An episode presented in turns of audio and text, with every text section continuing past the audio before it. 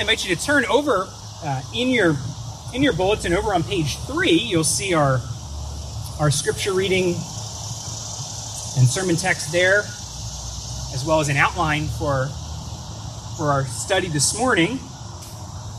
After taking a few weeks off, we're back in the book of Ephesians, looking at the second half of Paul's letter. The first half of his letter is Paul describing and unpacking the good news of the gospel. Not what we do for God, but what he's done for us. That in Christ, he's made us alive.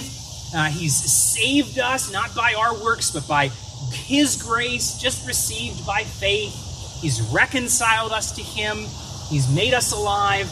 And then the second half of the book is Paul saying, in light of that, we are to live differently. Because of what Christ has done, not that we pay him back, but the good news of Jesus, it changes us. And so more and more strengthened by his grace, and because of it, we begin to look differently. And Paul describes it as a series of putting off and putting on. And that's what we've been studying. Those different things we put off and different things we put on. And we come this week to another one of these. It ties into something we talked about several weeks ago in terms of anger. But here he brings in this new element and that really ties it together.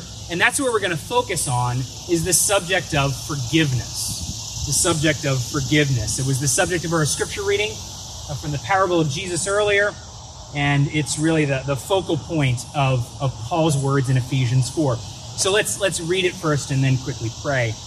So Ephesians 4, 31 through 32. Let all bitterness and wrath and anger and clamor and slander be put away from you, along with all malice. Be kind to one another, tender-hearted, forgiving one another as God in Christ forgave you. Let's pray together. Lord, we do pray that you would teach us the Lord Jesus this morning, and that by learning Christ, we might know him better, walk in his ways, and even in that fellowship in Christ. To the glory of God, we pray. So use your word, we pray in Jesus' name. Amen. So here we are. It's Olympics time. Maybe you're one of those people who gets excited about the Olympics. So I thought this is the perfect opportunity to tell the story of one of my favorite Olympians that just happens to tie in perfectly with what our sermon's about this morning. So maybe you know the story, but it's so good it's worth telling again. It's the Olympian Louis Zamperini. Do you know that name? Louis Zamperini. He competed in the 1936 Olympics in Berlin. He ran the 5,000 meters. He didn't medal at the race, but his race was so impressive, especially his fast final lap, that Adolf Hitler demanded that he meet Zamperini because he was so impressed. But really, the impressive part, or the amazing part of Zamperini's life didn't begin until later. He served in World War II. He was a bombardier on a B-24, and his plane went down in the Pacific. Only 3 people from that plane survived the crash. Zamperini was one of them. He spent 47 days in an open raft, adrift in the ocean, only to be picked up by the Japanese and spend the next 2 years in a Japanese prison camp. His treatment in that prison camp was so awful, so abhorrent, so dehumanizing that I don't even want to describe it in a mixed audience, but you could just picture the most awful thing you could imagine. It was worse. In particular, he speaks of this one particular prison guard who was just this sadistic individual who really was cruel to everyone, but for some reason, this individual, he was nicknamed the Bird, this particular prison guard had it in for Louis Zamperini.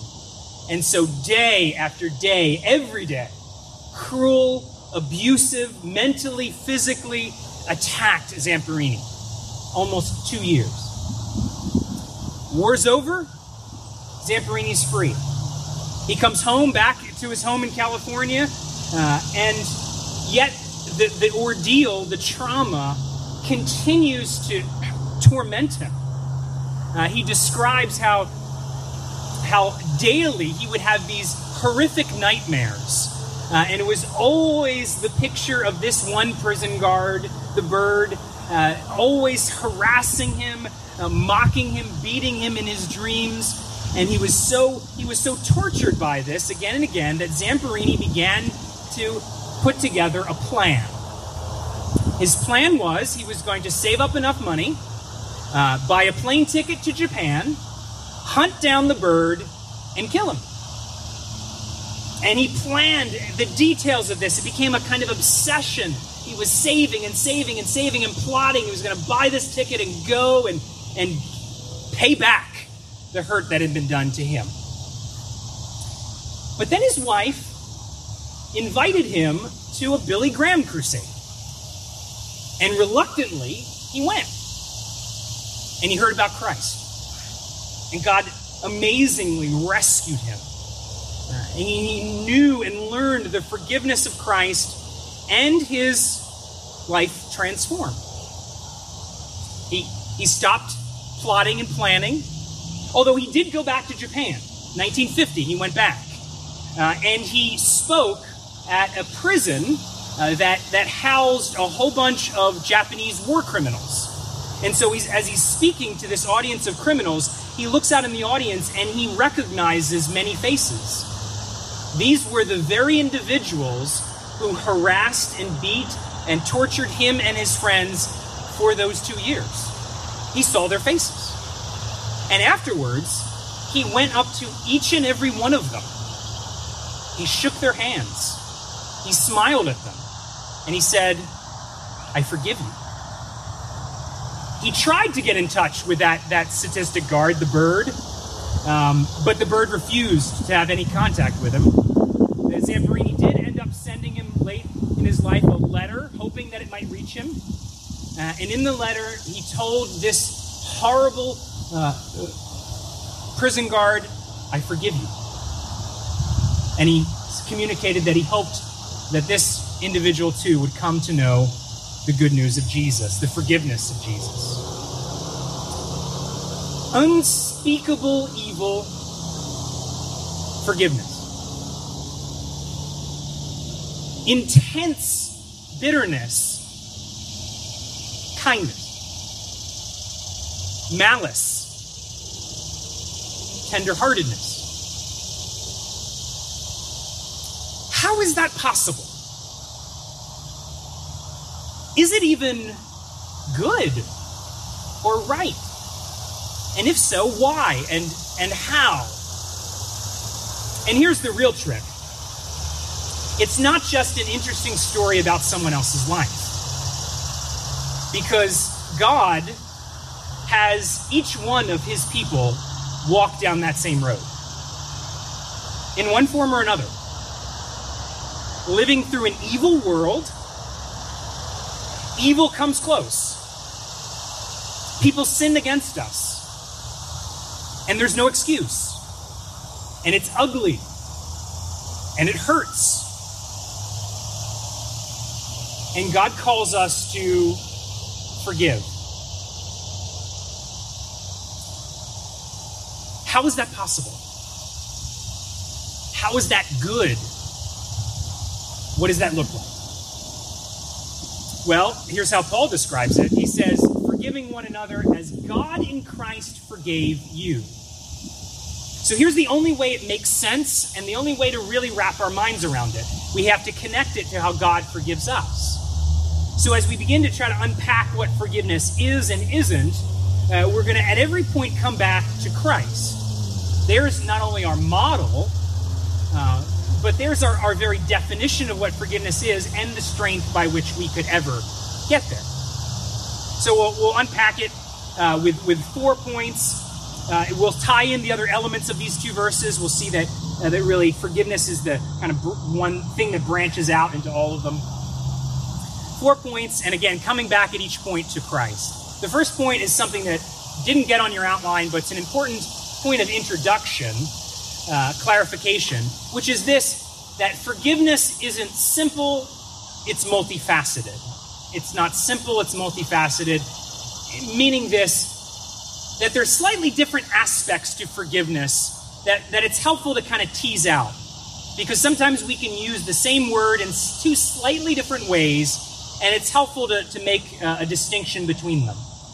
And one author used these terms, and I found it very helpful. The difference between attitudinal forgiveness and transactional forgiveness. So attitudinal forgiveness, or forgiveness in attitude, and forgiveness in transaction. So forgiveness of attitude, or attitudinal forgiveness, that is an internal commitment that a person makes. The one who's been hurt, the one who has been sinned against, an internal commitment that individual makes to set aside an offense, to an internal resolve to cast off bitterness, to cast off wrath towards a person, and begin to desire their good.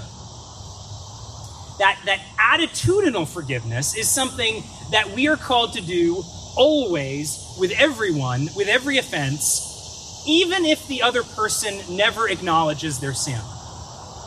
Even if they never repent and ask for their forgiveness, we're called to that attitudinal forgiveness of casting aside bitterness and committing ourselves not to hold an offense against someone. This attitudinal forgiveness. This is Louis Zamperini writing to the bird, even though he never gets a response, writing to him and saying, I forgive you.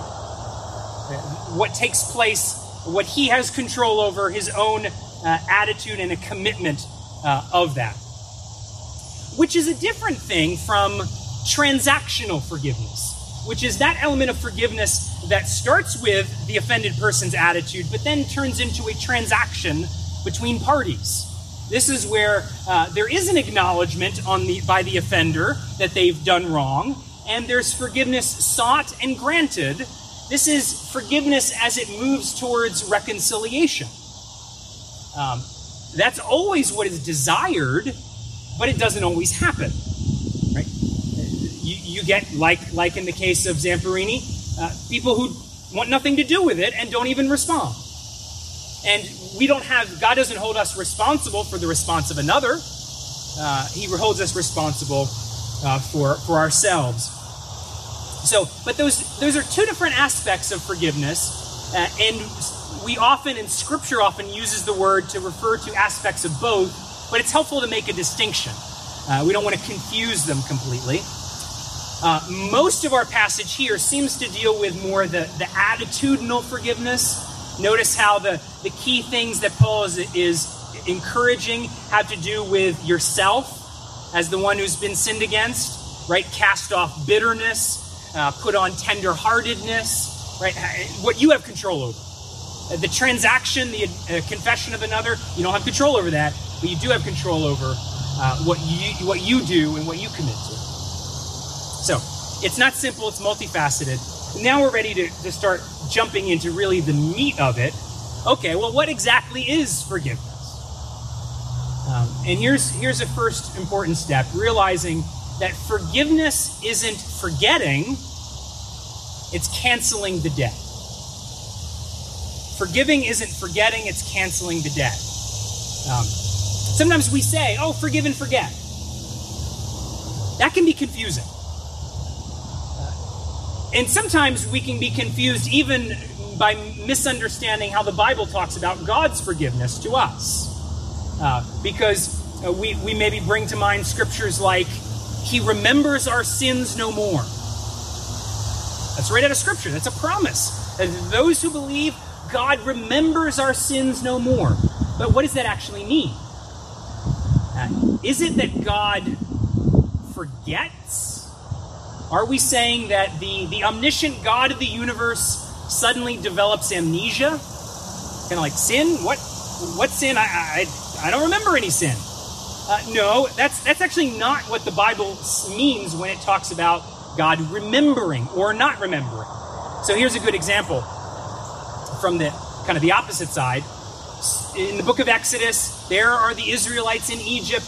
They're enslaved, and we get this statement that God heard their cries and he remembered his covenant with Abraham, Isaac, and Jacob. He remembered his covenant. So what is God saying by saying he remembered his covenant? It's not that somehow he had forgotten and all of a sudden it came to mind. Oops, forgot. Now I'm bringing this to mind. No. It's he remembered in the sense of now he's acting. There's this commitment and now he's going to act on it. That's what it means to remember. Right? Jesus, remember me when you come into your kingdom, the thief says on the cross. It's not just Jesus remembered that I lived. Right? Don't forget about me. It's Jesus act, remember me in favor to bring me in. And so when we say that God remembers our sins no more, it's not that somehow his divine memory banks are blotted out in some sense, but remembers them no more in the sense that he no longer acts on it. And he commits not to ever, for all eternity, act on it. He remembers our sins no more, that he will not hold that sin against us. He will not prosecute for that offense. He will not execute judgment for that sin. He remembers it no more. Or to use the prominent scriptural example, he cancels the debt.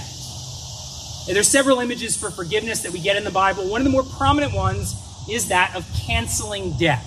It's how Jesus illustrates it in our passage, our parable this morning from Matthew.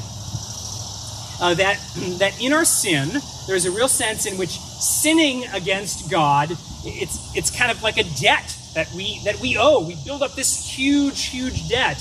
And here, forgiveness then is described as canceling the debt, forgiving the debt, taking the debt off the books, so that there's, even though you racked up that debt, the debt is canceled, crossed off, no longer on your spiritual ledger. There's never going to be a spiritual collection agent that's going to call you and demand to be paid, pay up or else.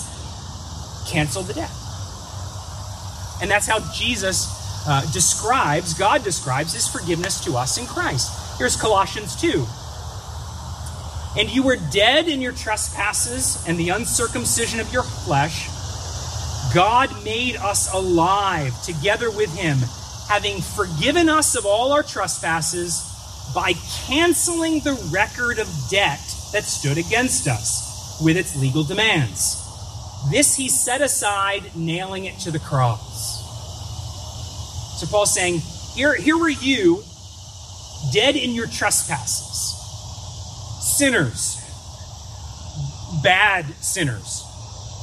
In fact, sin so offensive to God, so voluminous is our sin, and so unholy and offensive before God is our sin, that we could not possibly repay the debt. But God, in his great, undeserved love, cancels the debt. Crosses it off our spiritual ledger. Nails it to the cross, is what Paul says. So that, if you're trusting in Christ, right at this very minute, and for all eternity, God does not hold a single sin against you. That he looks at you, he looks at your spiritual bank account, your spiritual ledger, and, well, every sin debt is crossed off, marked paid for, gone, blotted out. Not that he can't bring to mind what you did, but he promises to remember it no more, to never act upon it, to never hold it against you, that there will never be a spiritual collection agent nagging you about your failure. Got to pay it back. Still owed. Cancel the debt, Paul says. Nailed it to the cross. And then that helps us get a little bit of understanding of what this can look like in human relationships. Because Paul says we are to forgive others as God has forgiven us in Christ. So like the servant in the parable, having been forgiven this enormous debt by God, we're to go out to someone who truly owes us and forgive the debt as well. What verse 31 gives us is the temptations to the opposite, to hold on to the debt. Bitterness, malice, holding on to the offense, keeping it on the balance sheet, holding it against that person. Tim Keller gives a helpful description of bitterness by talking about what's the chief mark of bitterness. Like, how do you know if bitterness has taken root in your heart because of an offense? And he says this, the chief mark of bitterness is the replaying of our grievances. The replaying of the offense. That someone has sinned against you and you just keep replaying it again and again.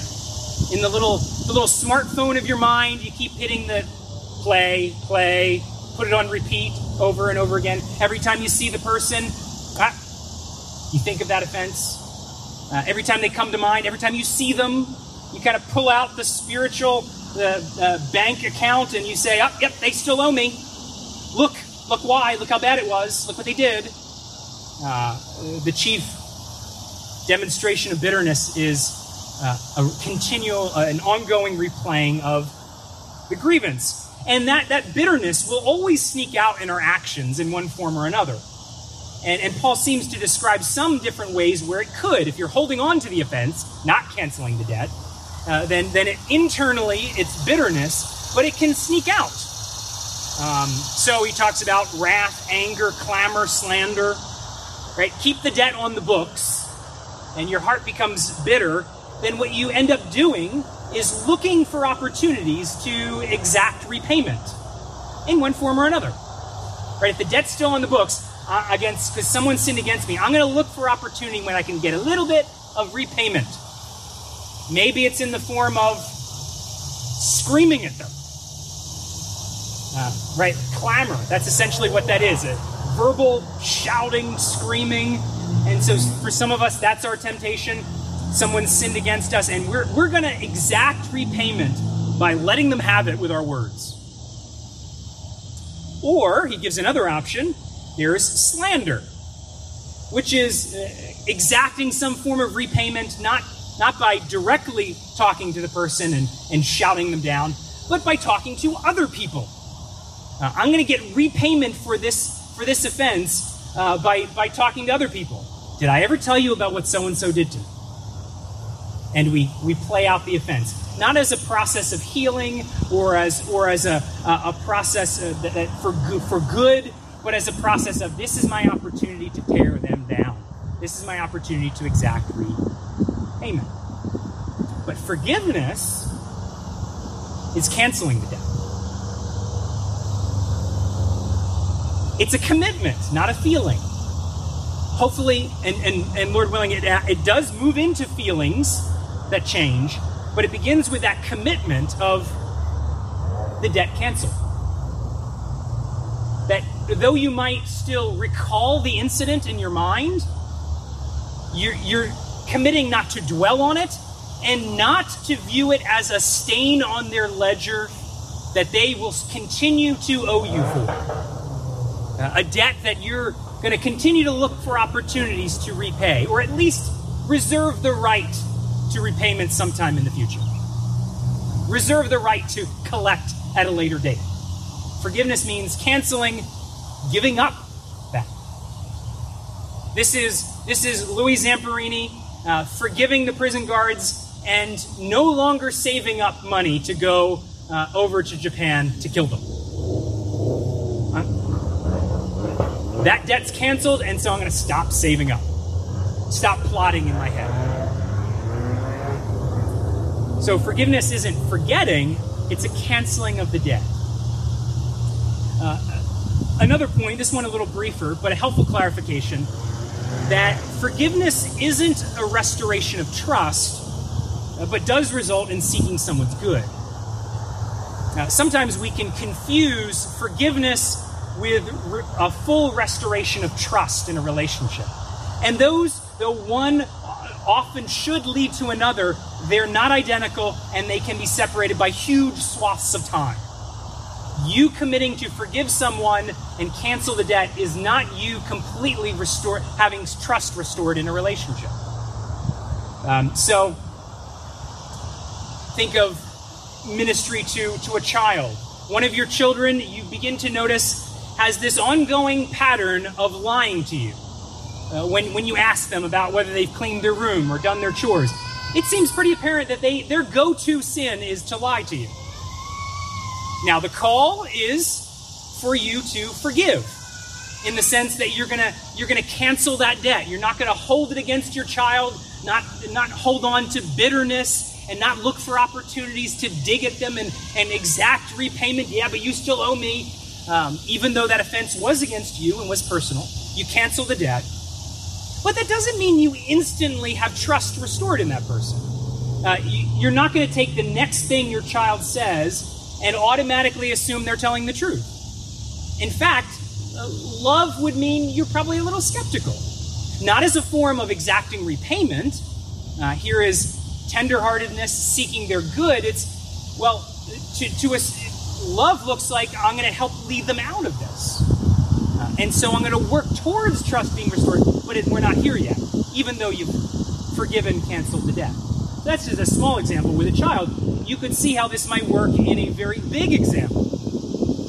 So, an abusive husband should not be allowed back in the house just because he has sought forgiveness. Because forgiveness is not the same as trust being restored. Yes, there's the call to forgiveness, though we're going to see in a minute. If we really understand what biblical forgiveness is, it's much bigger, takes much more depth, and often much more time than we might think as Christians. We'll get there in a second. But even if there is a real biblical wrestling and forgiveness for, say, an abusive husband, that doesn't mean trust is automatically restored. Oh, sure, come on in a position where that person can continue abuse. Not out of hatred, or I'm going to try to exact repayment by keeping you at a distance. That's just what love is. You're going to love that husband enough to realize it doesn't help him in his repentance until trust has actually been restored. And that might take years. It might never happen. But they're different things. It is a movement towards seeking good, but that seeking of good is not an automatic restoration of trust. By the way, and we've said this, our model is God's relationship with us. This is how God treats us. Right? Think of coming to Christ. You come to Christ and God forgives you completely, totally. Right? Doesn't hold a single sin against you. Your record of debt is canceled. But God doesn't take you, a new convert, and automatically entrust you with all the precious things in his kingdom. In fact, God specifically says, do not make a new convert a leader in the church. Don't do it. It's not because God is still mad at that person, or God is still kind of, no, I got to make you do penance, I got to punish you a little bit, then maybe you qualify. No, it's out of love.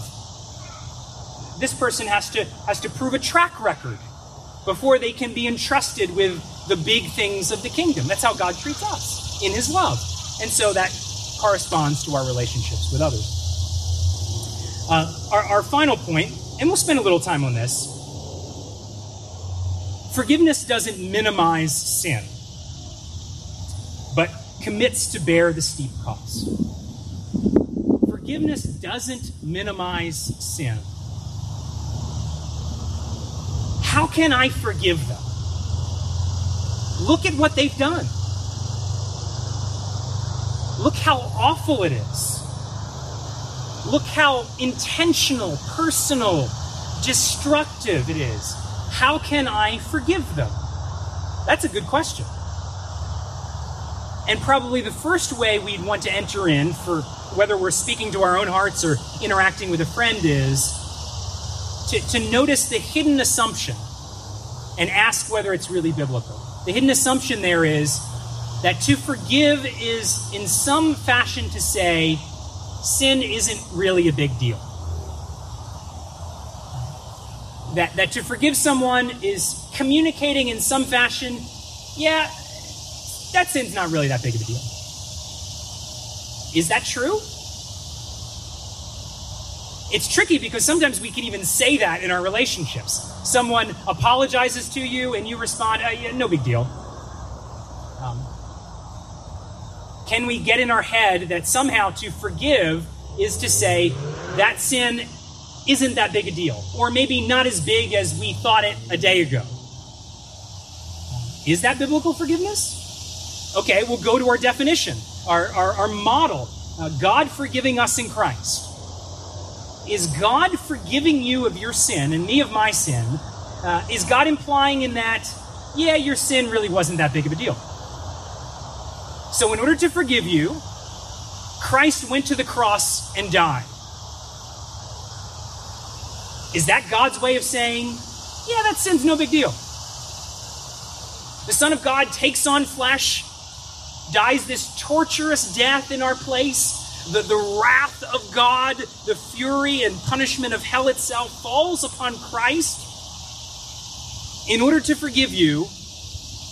Is that really God saying, yeah, that sin's no big deal? No, actually, it's quite the opposite. His path to forgiveness emphasizes that this sin is a very big deal. In fact, it's bigger than you think it is. Well, you could go to the parable that Jesus tells. Right? He starts off with the one who represents God, which is the initial master. And you remember what was owed? It was 10,000 talents. You know how much money 10,000 talents is?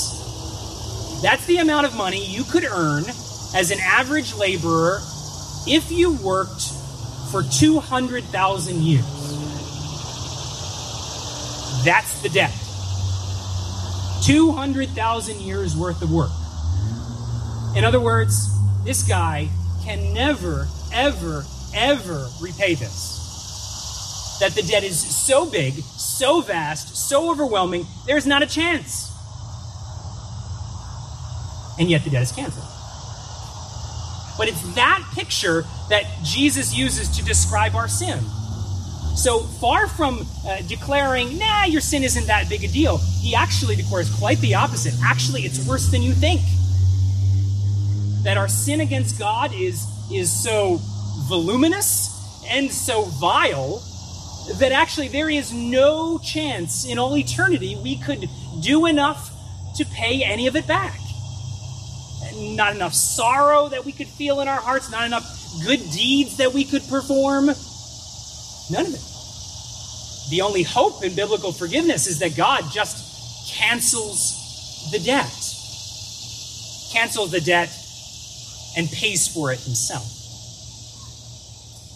So the cross is not saying that our sin is no big deal, quite the opposite. He's saying that it's so big we could never repay. So then remember that this is what teaches us what human forgiveness looks like. Of course, first we need to make sure we're wrestling with divine forgiveness. Have you wrestled with that? Your forgiveness before God? You're never really going to be able to figure out how to forgive another or be forgiven by another human until you really wrestle with you and God and the depth of your sin, and yet the great overwhelming love he has to bear the cost himself, to forgive you for what you could never repay. Trusting in Christ, you're the recipient of that forgiveness. It's yours. And then that becomes the pattern and the power for us to be able to move towards that horizontal level and forgive others. And so then, it's having us think about those who sin against us. And recognizing that to biblically forgive them is in no form or fashion to say, that sin is no big deal. In fact, it's actually quite the opposite. You're declaring that sin is a very big deal. that sin is a debt that can't be repaid. Now, of course, ultimately our sin, every sin, even interpersonal sin, is a sin against God. So if someone sins against you, that person is going to have to reconcile with God. They're going to have to settle accounts with God. But yet still, there is a relational cost, a relational debt when someone sins against us. And that debt, in many cases where there's really ugly sin, that debt can't be repaid on a human level. That there is no payback that actually is sufficient for the ugliness of that sin. It's too personal, the hurt is too deep, the damage can't be put back together. That person can't be sorry enough or do enough good things towards you in order to pay it back. So forgiveness is you, in part, acknowledging that. Yeah, really, it really is that bad. The only hope is that the debt is canceled.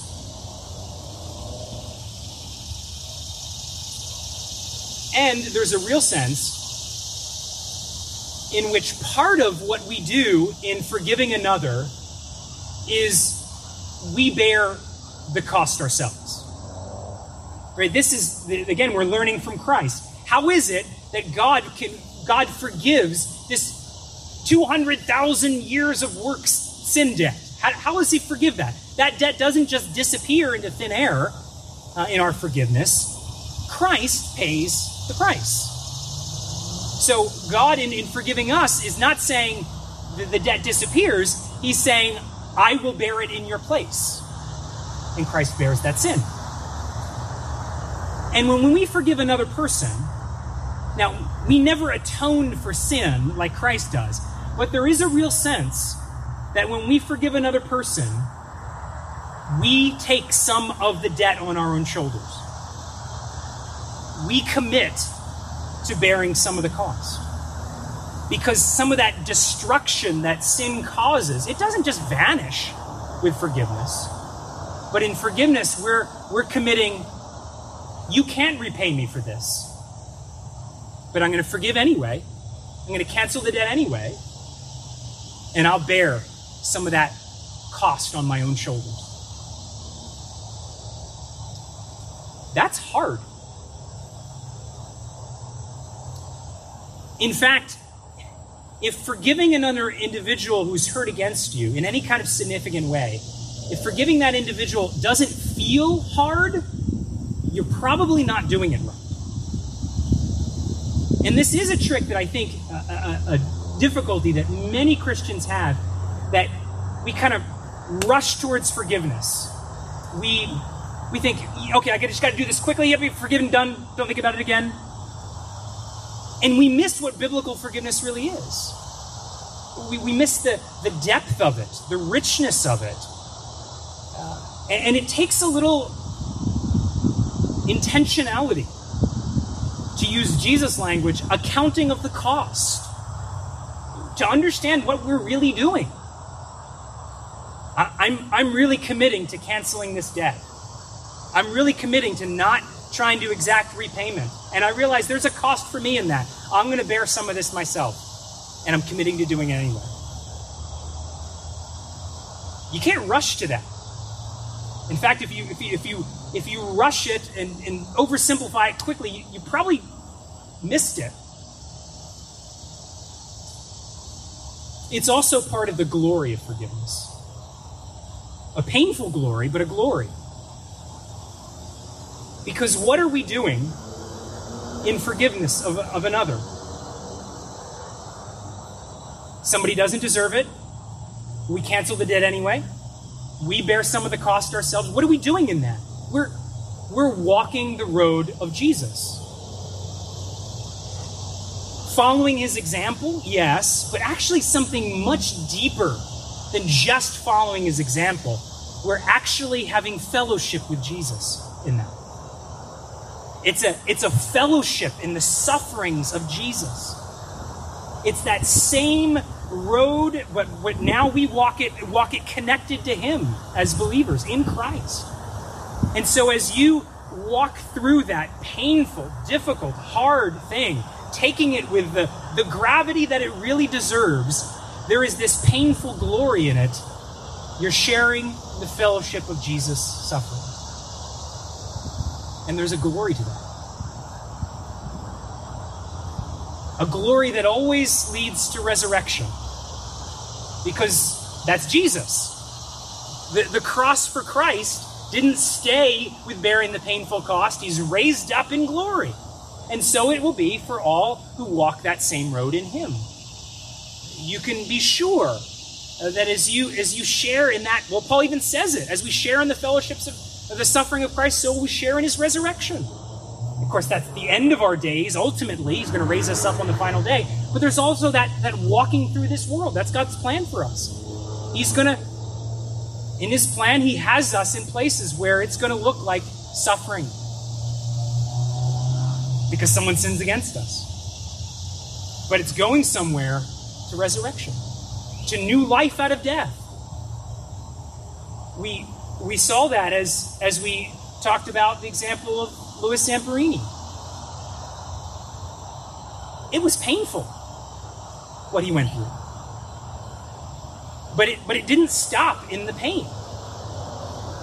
There was resurrection. There was suffering of Christ, both in the offense itself and that difficult wrestling of what it really meant to forgive. But then there was glory.